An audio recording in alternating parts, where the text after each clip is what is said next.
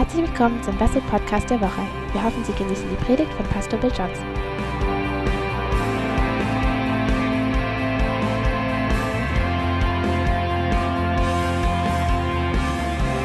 Take your Bibles, open the book of James. Schlagt eure Bibeln bitte im Jakobus 1 auf. And um,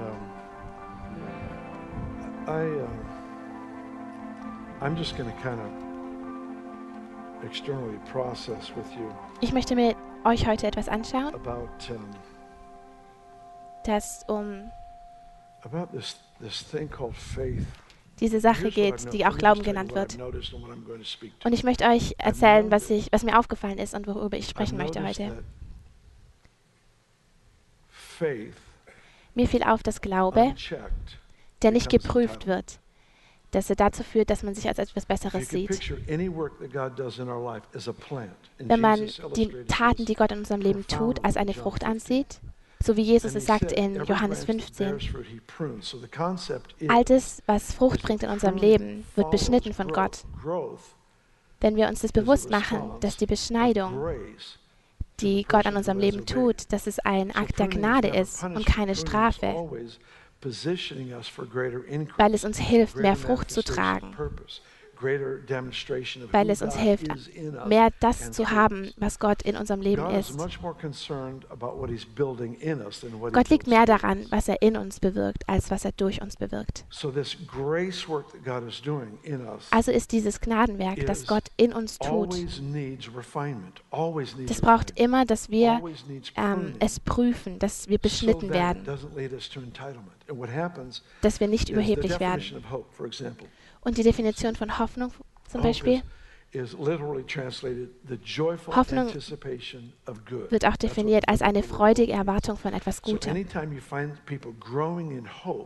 Also jedes Mal, wenn du siehst, dass jemand in. Hoffnung wächst, dann siehst du, dass diese Person auch Durchbrüche im Leben erlebt. Hoffnung verursacht Glauben. Wir sehen, dass Gottes Verheißungen, dass die in unser Leben kommen, indem wir Hoffnung haben. Aber wenn wir nicht aufpassen. Dann führt dieser Glaube dazu, dass wir denken, wir Uh, haben es verdient. Ich hoffe, dass es Sinn macht ähm, am Ende dieser Predigt, dass ihr es verstehen werdet. Die Erlösung, die wir haben, die, die uns gesund hält. Das ist Der. Schlüssel dazu ist, dass wir arm im Geist bleiben. Nur sehr wenig. Menschen in der ganzen Geschichte ähm, konnten damit umgehen, gesegnet zu werden. Häufig sabotieren Menschen ihre eigene ähm. Segnung, weil sie das nicht verkraften können. weil häufig Segnungen dazu führen, dass sich Menschen als etwas Besseres sehen. oder denken, dass sie es verdient haben. Und wir gehen von. Herrlichkeit zu Herrlichkeit, aber zwischendurch erleben wir die Hölle. the, the whole the whole word that the Lord has for us Und es ist total wichtig, dass wir uns nicht nach inward innen and came wenden. out Wer von euch kam schon, ist schon mal, hat sich nach innen gewendet und kam wieder raus und war ermutigt? Das comes passiert out nicht. Niemand kommt wieder raus und sagt, oh, mir geht's gut. The world is waiting for me. You know, you don't, Die Welt hat nur auf mich gewartet. Normalerweise haben wir nicht diese, ähm, Begegnungen, wo. Wie zum Beispiel Paulus in der Bibel mit dem Esel, äh, wo Jesus einfach kommt und, und ihm begegnet.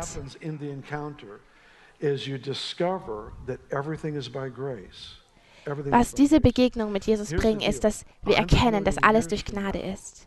In 100 Jahren von, von jetzt an wird es immer noch um Gnade gehen und nicht deine eigenen Werke.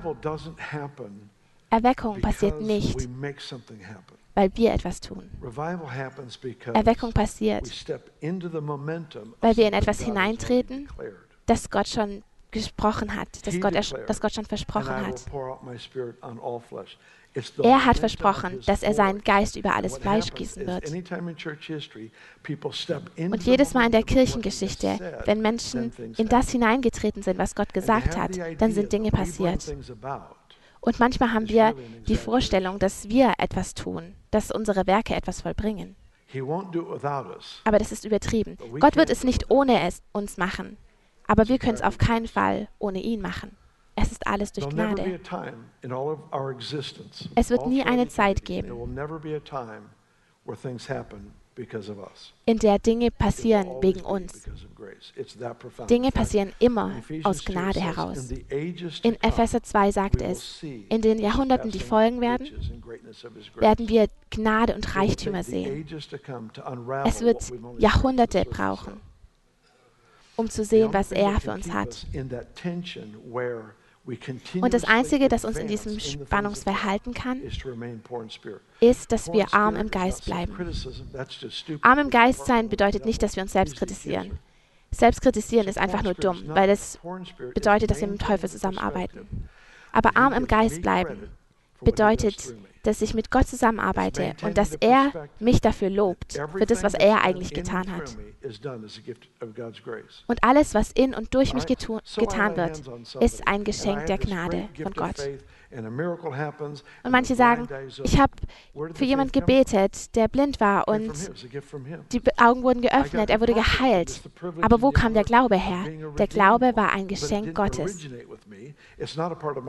Ich durfte zusammenarbeiten mit Gott, aber es ist nicht mein Verdienst. Der Ursprung lag nicht in mir, sondern in Gott.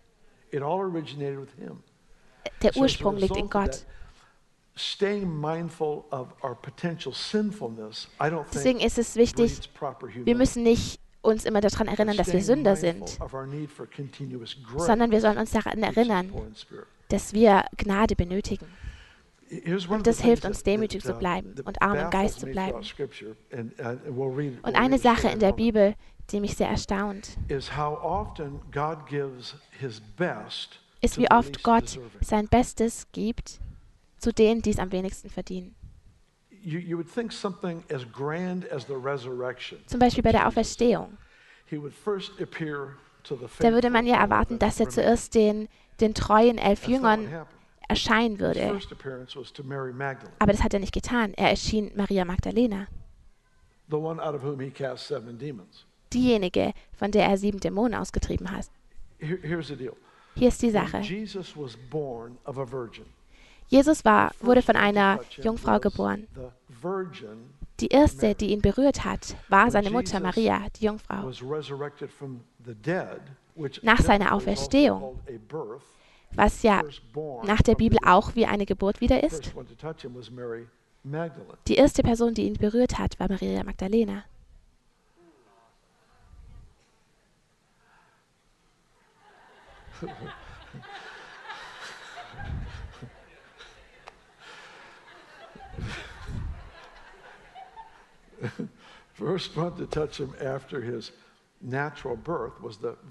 Die erste. Person, die ihn, die ihn berührt hat nach seiner natürlichen Geburt, war Maria. Weil das war ein, ähm, das war durch das Gesetz, war das so vorherbestimmt. Und dem become Gesetz. Da war es sehr wichtig, dass man nicht von Jesus Unrein angefasst wurde. Deswegen wurde er von der Jungfrau Maria berührt und empfangen. Aber nach seiner Auferstehung war die erste, die ihn berührte, Maria Magdalena, weil die, die Nachricht hat sich verändert. Die die Nachricht war nun über die Gerechtigkeit von Gott, die uns befähigt, andere Menschen zu beeinflussen, indem wir sie berühren. Also hat, hat es sich direkt umgekehrt. Und ich möchte mit euch eine Geschichte anschauen says, "He über die Frau an der Quelle. Und Jesus sagt zu ihr, wer kommt, ähm, derjenige, der zu mir kommt und trinkt, von dessen living water." Innerem werden Flüsse lebendigen Wassers fließen. Er sagt, dass dieses eine Mal trinken, dass es ein, eine Quelle in uns verursacht. Was du berührst, verändert sich. Die Natur, das Wesen verändert sich. Was wir anfassen, wird zu einem. Fluss. Im Alten Testament da mussten alle sich in Acht nehmen vor dem Bösen. Im Neuen Testament, was wir anfassen, wird gerecht gesprochen werden. Let's uh, let's do James James one Lasst uns Jakobus 1 verse, anschauen, uh, 2. Vers 2. My brethren, count it all joy. Haltet es für lauter Freude, meine Brüder. Count it all joy when you fall into Haltet es für lauter Freude, wenn ihr in mancherlei Versuchung geratet, indem ihr erkennt, dass die Bewährung eures Glaubens Ausharren bewirkt. Das Ausharren aber soll ein vollkommenes Werk haben, damit ihr vollkommen und vollendet seid und nichts Mangel habt. Haltet es für lauter Freude, meine Brüder, wenn ihr in mancherlei Versuchung geratet, indem ihr erkennt, dass die Bewährung eures Glaubens Ausharren bewirkt. Das Ausharren aber soll ein vollkommenes Werk haben, damit ihr vollkommen und vollendet seid und in nichts mangelt. Wie kann man sagen, dass wir uns freuen sollen? Die Auswirkung von dieser Freude ist, dass wir an nichts Mangel leiden werden. Wir beten für so viele Dinge, dass Gott unser Leben füllt und dass, dass er "That's exactly Durchbrüche schenkt doing." und uns Gunst schenkt. Und Gott sagt, das ist doch das, was ich schon tue. Deswegen können wir uns freuen, wenn wir vor einem Problem stehen, weil Gott uns durch eine Abkürzung dadurch führt, dass es uns an nichts mangeln wird. Das ist der einzige Weg, dass uns anvertraut werden kann, dass wir an nichts Mangel haben werden. uh, Ich glaube nicht, dass Gott. Probleme in mein Leben bringt, um mein Leben zu erschüttern. Aber er hat uns in eine Welt gesetzt, die wir zu definieren haben, die wir definieren sollen und dürfen. Deswegen hat Gott Adam und Eva in einen Garten gesetzt, obwohl der Teufel schon auf der Welt existierte. Denn ihre Aufgabe war, das bestehende. System Still einzudringen und eine Transformation auf den gesamten Planeten zu bewirken. Unsere Verantwortung ist, dass wir diese Sicherheit zu, zum Heiligen Geist bringen und dadurch das, die Grenzen des Königreich Gottes zu erweitern. Es gibt keine Probleme im Königreich Gottes. Es sollte auch bei uns keine Probleme geben. Aber Gott benutzt sie zu unserem Wohlergehen. Gott benutzt Probleme, dass- dass wir da durchgehen und am Ende von diesem Problem, dass uns nichts mehr mangeln wird. Disziplin ist niemals Bestrafung. Es ist die Belohnung dafür, dass, dass wir fruchtbar sind. Discipline Disziplin ist keine Strafe. Das beinhaltet, dass wir unsere Perspektive verändern. Denn hier ist, was passiert. Wenn wir Durchbrüche haben, wenn wir sehen, dass unsere Gebete beantwortet werden. Und dann fragen wir uns plötzlich, warum antwortet mir Gott nicht? Warum ist er taub mir gegenüber? Warum ignoriert er mein Gebet? Weil was passiert ist, dass wir ein Anspruchsdenken haben, dass, dass es in unser Herz kriecht und dass wir denken, dass wir etwas verdienen. Deshalb lässt es Gott zu, dass manche vers Durchbrüche verspätet geschehen, damit unser Herz rein bleibt und damit wir arm im Geist bleiben. Was passiert, Wenn wir barmherzig sind. Wie heißt es in der Bibel? Gesegnet sind die Barmherzigen, denn sie werden Barmherzigkeit erlangen. Was passiert, wenn du arm im Geist bist? Wir werden das gesamte Königreich bekommen. Gesegnet sind die Armen im Geist, denn ihres ist das Himmelreich Gottes. Arm im Geist sein bedeutet, dass wir Durchbrüche erlangen, ohne überheblich zu werden, ohne zu denken, dass, dass wir es verdient haben. Denn wenn ich denke, dass manche Dinge, dass ich manche Dinge verdiene, dann sage ich, ich habe gebetet, ich habe gefastet, ich habe dies und jenes getan. Es gibt keine Sünde in meinem Leben, alle meine Beziehungen laufen gut. Aber was ist das? Es ist ein Anspruchsdenken, dass wir Ansprüche haben. Und es wird mich töten.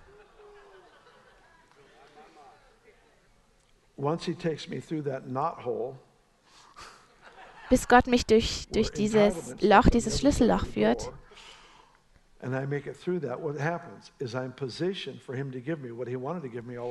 Damit ich das erlange, was ich schon die ganze Zeit haben wollte.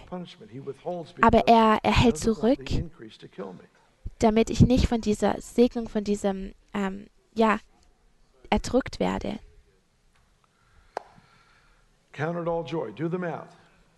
Freu dich an allem. If looking at a problem, a difficulty, a challenge to our faith, Wenn wir uns ein Problem anschauen, eine Schwierigkeit, eine Herausforderung des Glaubens, und wir werden nicht mit Freude erfüllt, dann schauen wir es nicht richtig an.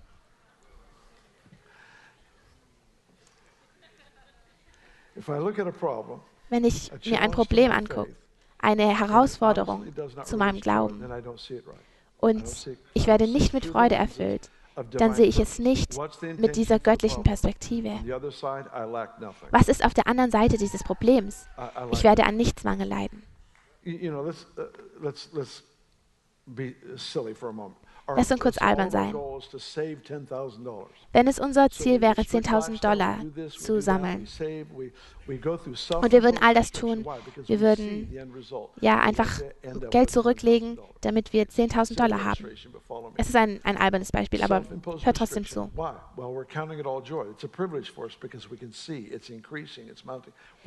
Es ist einfach für uns, Geld zu sparen, wenn wir sehen? Wir haben plötzlich mehr auf dem Bankkonto, weil, weil wir einfach sehen, ja, es wird mehr, es wird mehr, es wird mehr. Auch wenn ich verzichten muss, ich habe mehr gespart. Im Geistlichen ist es genauso. Was passiert? Manchmal beten wir für unseren Freund und er stirbt vielleicht an Krebs. Ist das eine Strafe für dich? Nein, es positioniert uns für ein Leben, das die Salbung tragen kann. asked for. He's grooming us. He's grooming us outside of entitlement. into Er beschneidet uns Und er führt uns von dieser ähm, Überheblichkeit hinein in wahren Glauben, der bestehen bleibt. Erfreue dich an allem. Wenn du dein Problem betrachtest Und die Antwort darauf ist nicht Freude. Dann musst du deine Perspektive ändern. Dann, musst, dann hast du dich wohl verrechnet. All right. John chapter 4. Johannes Kapitel 4.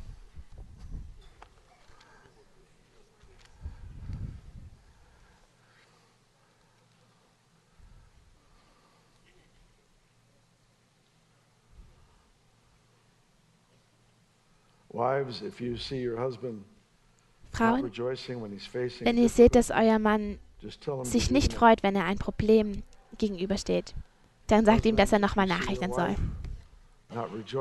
Andersherum genauso. Männer. Wenn ihr eure Frauen seht, die ein Problem betrachten und sie freuen sich nicht, dafür habe ich keine Hilfestellung. Ihr seid einfach allein gestellt. Das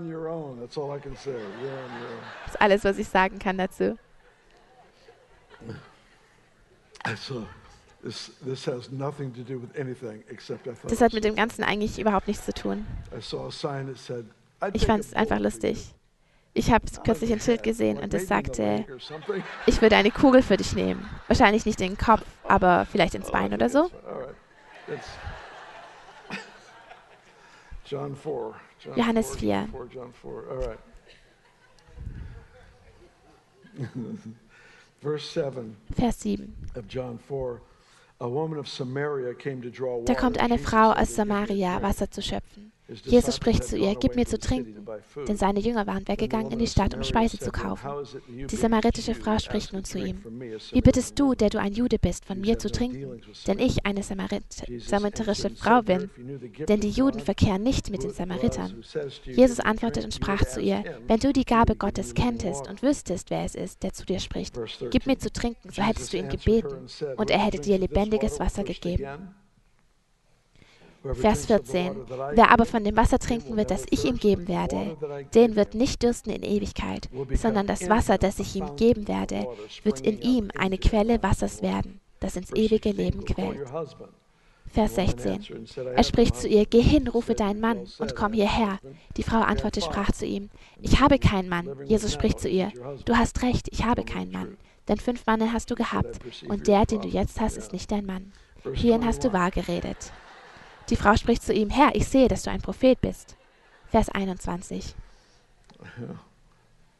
Verse 21. Jesus said, "Woman, believe me, Jesus the spricht zu ihr, Frau, glaube mir, es gibt die Stunde, da ihr werdet auf diesem Berg noch in. Jerusalem den Vater anbeten werdet. Ihr betet an, was ihr nicht kennt. Wir beten an, was wir kennen. Denn das Heil ist aus den Juden. Es kommt aber die Stunde und ist jetzt, da die wahren Anbeter den Vater in Geist und Wahrheit anbeten werden, denn auch der Vater sucht solche als seine Anbeter. Schaut euch Vers 93, 39 an. Aus jener Stadt aber glaubten viele von den Samaritern an ihn, um des Wortes der Frauen willen. Die bezeugte, er hat mir alles gesagt, was ich getan habe. Als nun die Samariter zu ihm kamen, baten sie ihn, bei ihnen zu bleiben, und er blieb dort zwei Tage. Dies ist eine dieser Situationen, in der eine Person, die es nicht verdient, das Beste empfängt. Ich persönlich glaube, dass das, was Jesus uns hier gibt über Lobpreis, was er darüber spricht, ist die größte Offenbarung über Lobpreis in der gesamten Bibel. Der Vater sucht nach Lobpreisern und nicht nach Lobpreis. Die, die Gott anbeten, beten ihn an im Geist und in Wahrheit. In Wahrheit bedeutet, dass wir nichts verstecken, ich glaube, es ist diese, die klarste Offenbarung in der Bibel.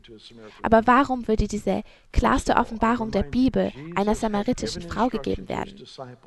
Zuallererst glaube ich, dass Jesus, Jesus hat seine Jünger immer daran erinnert, dass sie das Evangelium nicht zu den Heiden bringen sollen.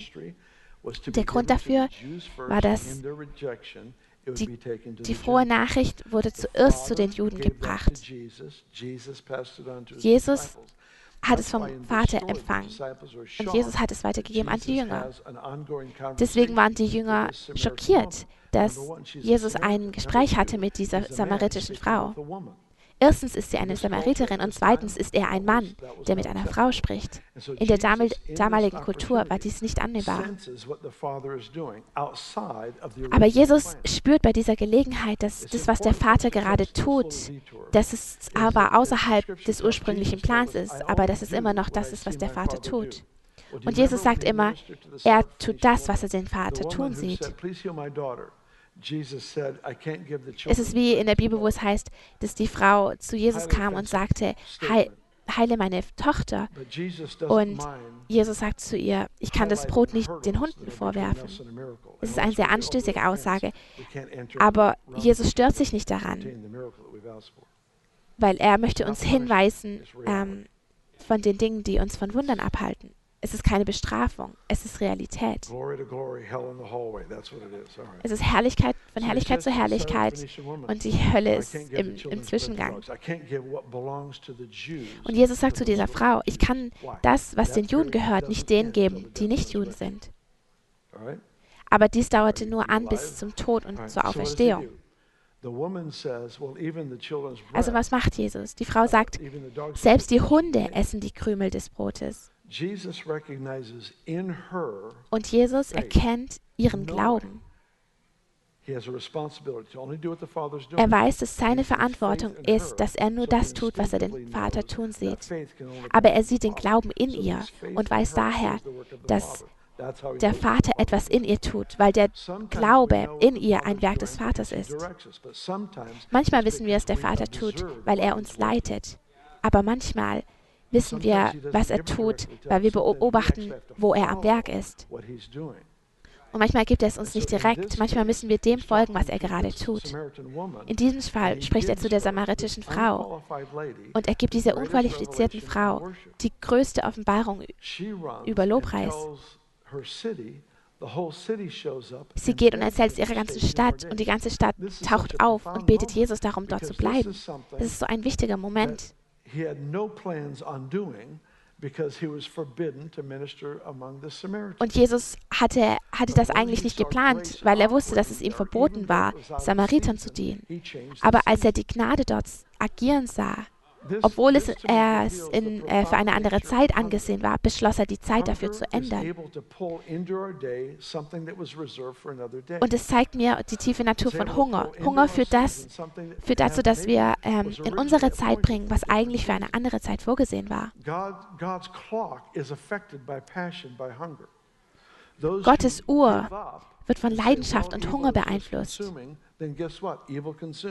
Diejenigen, die sagen, das Böse nimmt immer zu, was wird passieren? Das Böse wird in ihrem Leben zunehmen, weil wir, wir sollten diejenigen sein, die die Gerechtigkeit Gottes aufrechterhalten und die sagen, Dunkelheit darf nicht weiter als hier kommen. Diejenigen, die diese ähm, Verantwortung haben, wenn diese aufgeben, dann wird der Feind seine, seine Grenzen erweitern. Wir wurden in einen Krieg hineingeboren, weil die Natur unseres Lebens ist es, dass wir eine kämpferische Auswirkung haben auf unser Umfeld. I, uh, the psalm I, I read, uh, dem Psalm, den ich gelesen habe, am Anfang des Gottesdienstes, Psalm 9, sagt etwas darüber. Wenn Gott auftaucht, bete ich an.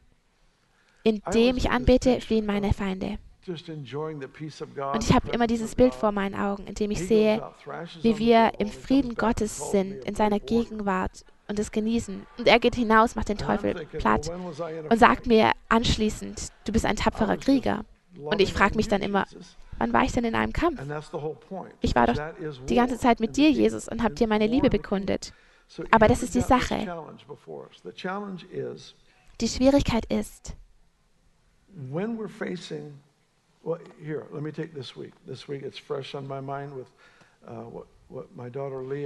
Lass uns das Beispiel von dieser Woche nehmen, mit dem, was mit Lea passiert ist und mit meiner Mutter. Die erste Sache, die ich tue in einer Krise, ist, dass ich im Wort Gottes lese. Ich muss ein Wort von Gott finden. Ich brauche sein Wort. So vieles, was passiert oder was nicht passiert, passiert wegen dem, was wir getan haben mit dem, mit dem Wort. So vieles von dem, was passiert oder was nicht passiert, passiert wegen dem, was wir mit, mit dem Wort getan haben, was wir mit dem getan haben, was er sagt. Er hat die, die Welt mit seiner Stimme geformt. Glaube selbst entsteht durch seine Stimme. Sein Wort bringt uns zum Leben. Alles in unserem Leben mit Gott ist verbunden mit seiner Stimme. Und wenn ich Herausforderungen bewältige, dann ist die erste Sache, die ich jedes Mal tue, dass ich die Bibel öffne und zu einer Stelle gehe, die ich gut kenne. Und ich möchte es nicht auswendig aufsagen, sondern ich muss es sehen. Ich will es sagen, damit ich es höre und ich muss es hören, um es zu glauben. Und ich halte an diesem Vers fest, damit ich damit kämpfen kann, damit ich gemäß dieser Verheißung, die mir Gott gegeben hat, kämpfen kann. Und ich frage mich, was sagt Gott in dieser Situation? Denn was passiert, wenn ich nicht von ihm höre? Dann könnte ich mir vorstellen, dass, dass ich vermute, was er sagt. Und ich könnte sogar eine Bibelstelle dafür finden.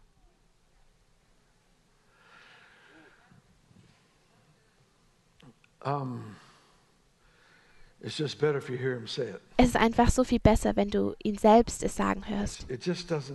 I get into trouble when I assume I know ich begebe mich in Schwierigkeiten, wenn ich davon ausgehe, dass ich alles schon weiß.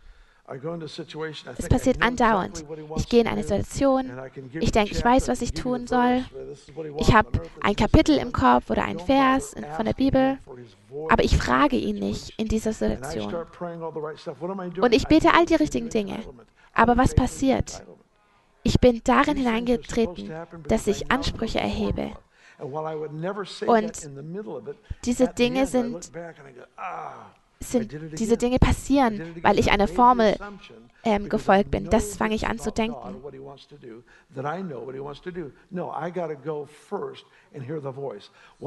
Ich muss zuerst die Stimme Gottes hören.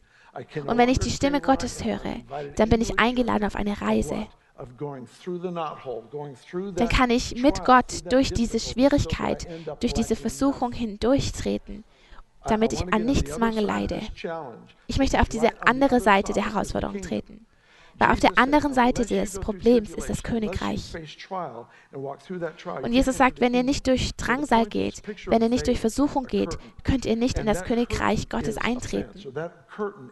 Stellt euch einen, einen Schleier vor, einen Vorhang. Und dieser Vorhang ist wie ein, ein Hindernis oder eine Schwierigkeit.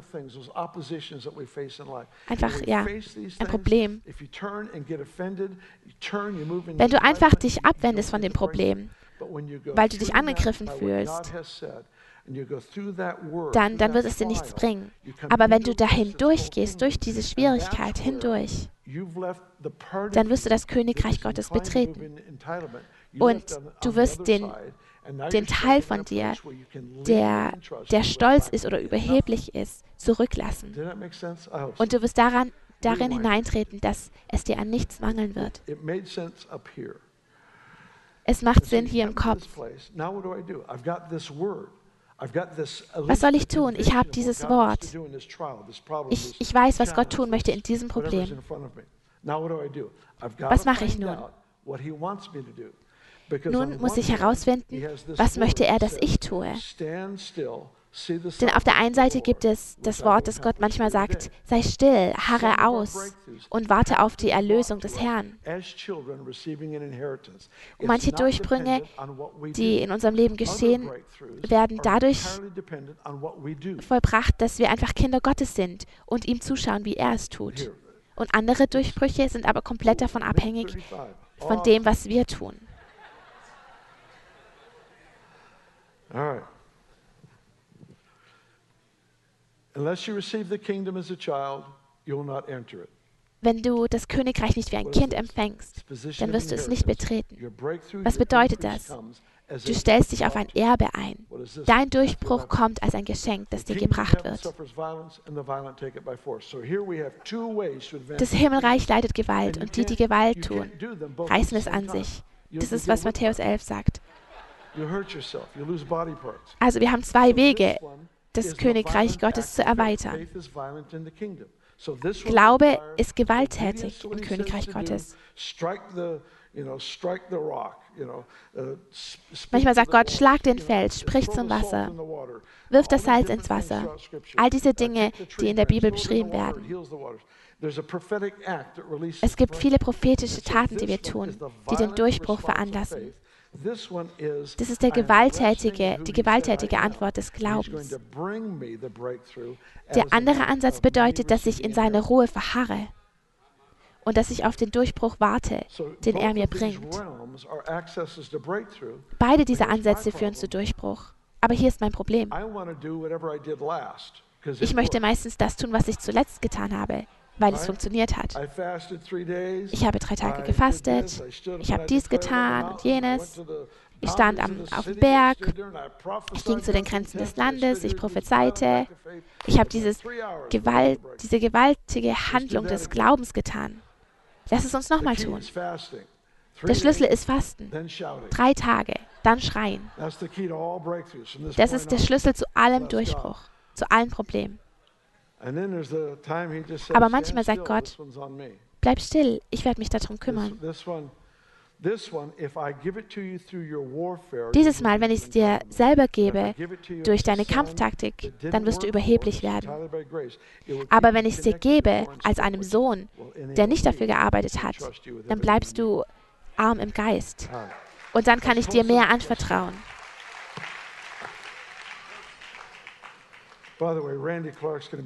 Übrigens, Randy Clark wird diese Woche hier sein. Verpasse es nicht. Bitte nicht. Immer wenn wir ein Geschenk in unsere Stadt ähm, kommen haben, wie, wie er es ist,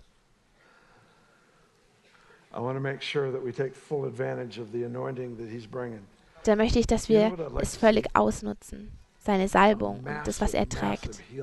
Wisst ihr, was ich gern sehen würde? Eine riesige, riesige Heilungserweckung, die freigesetzt wird.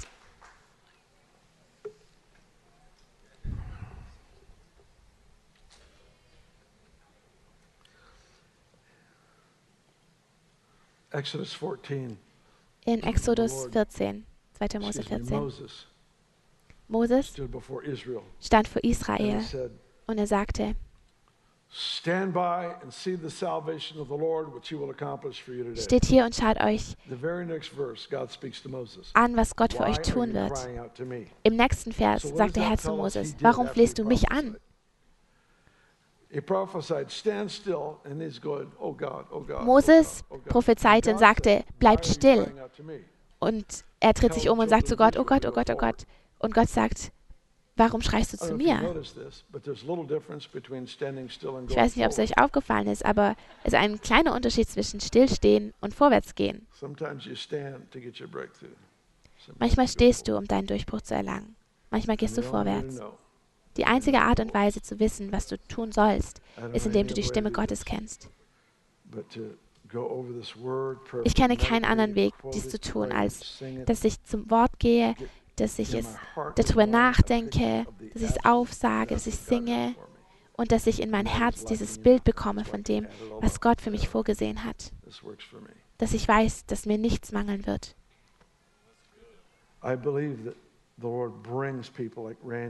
Ich glaube, dass der Herr Menschen wie Randy hierher bringt, nicht nur damit wir Durchbrüche in unserer Stadt sehen. Jesus, wir brauchen. Durchbruch für unsere Stadt,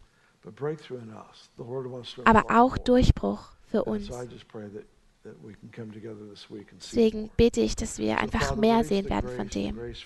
Vater, setz die. Gnade frei, uh, die Gnade für mehr, Gnade für. Zunahme.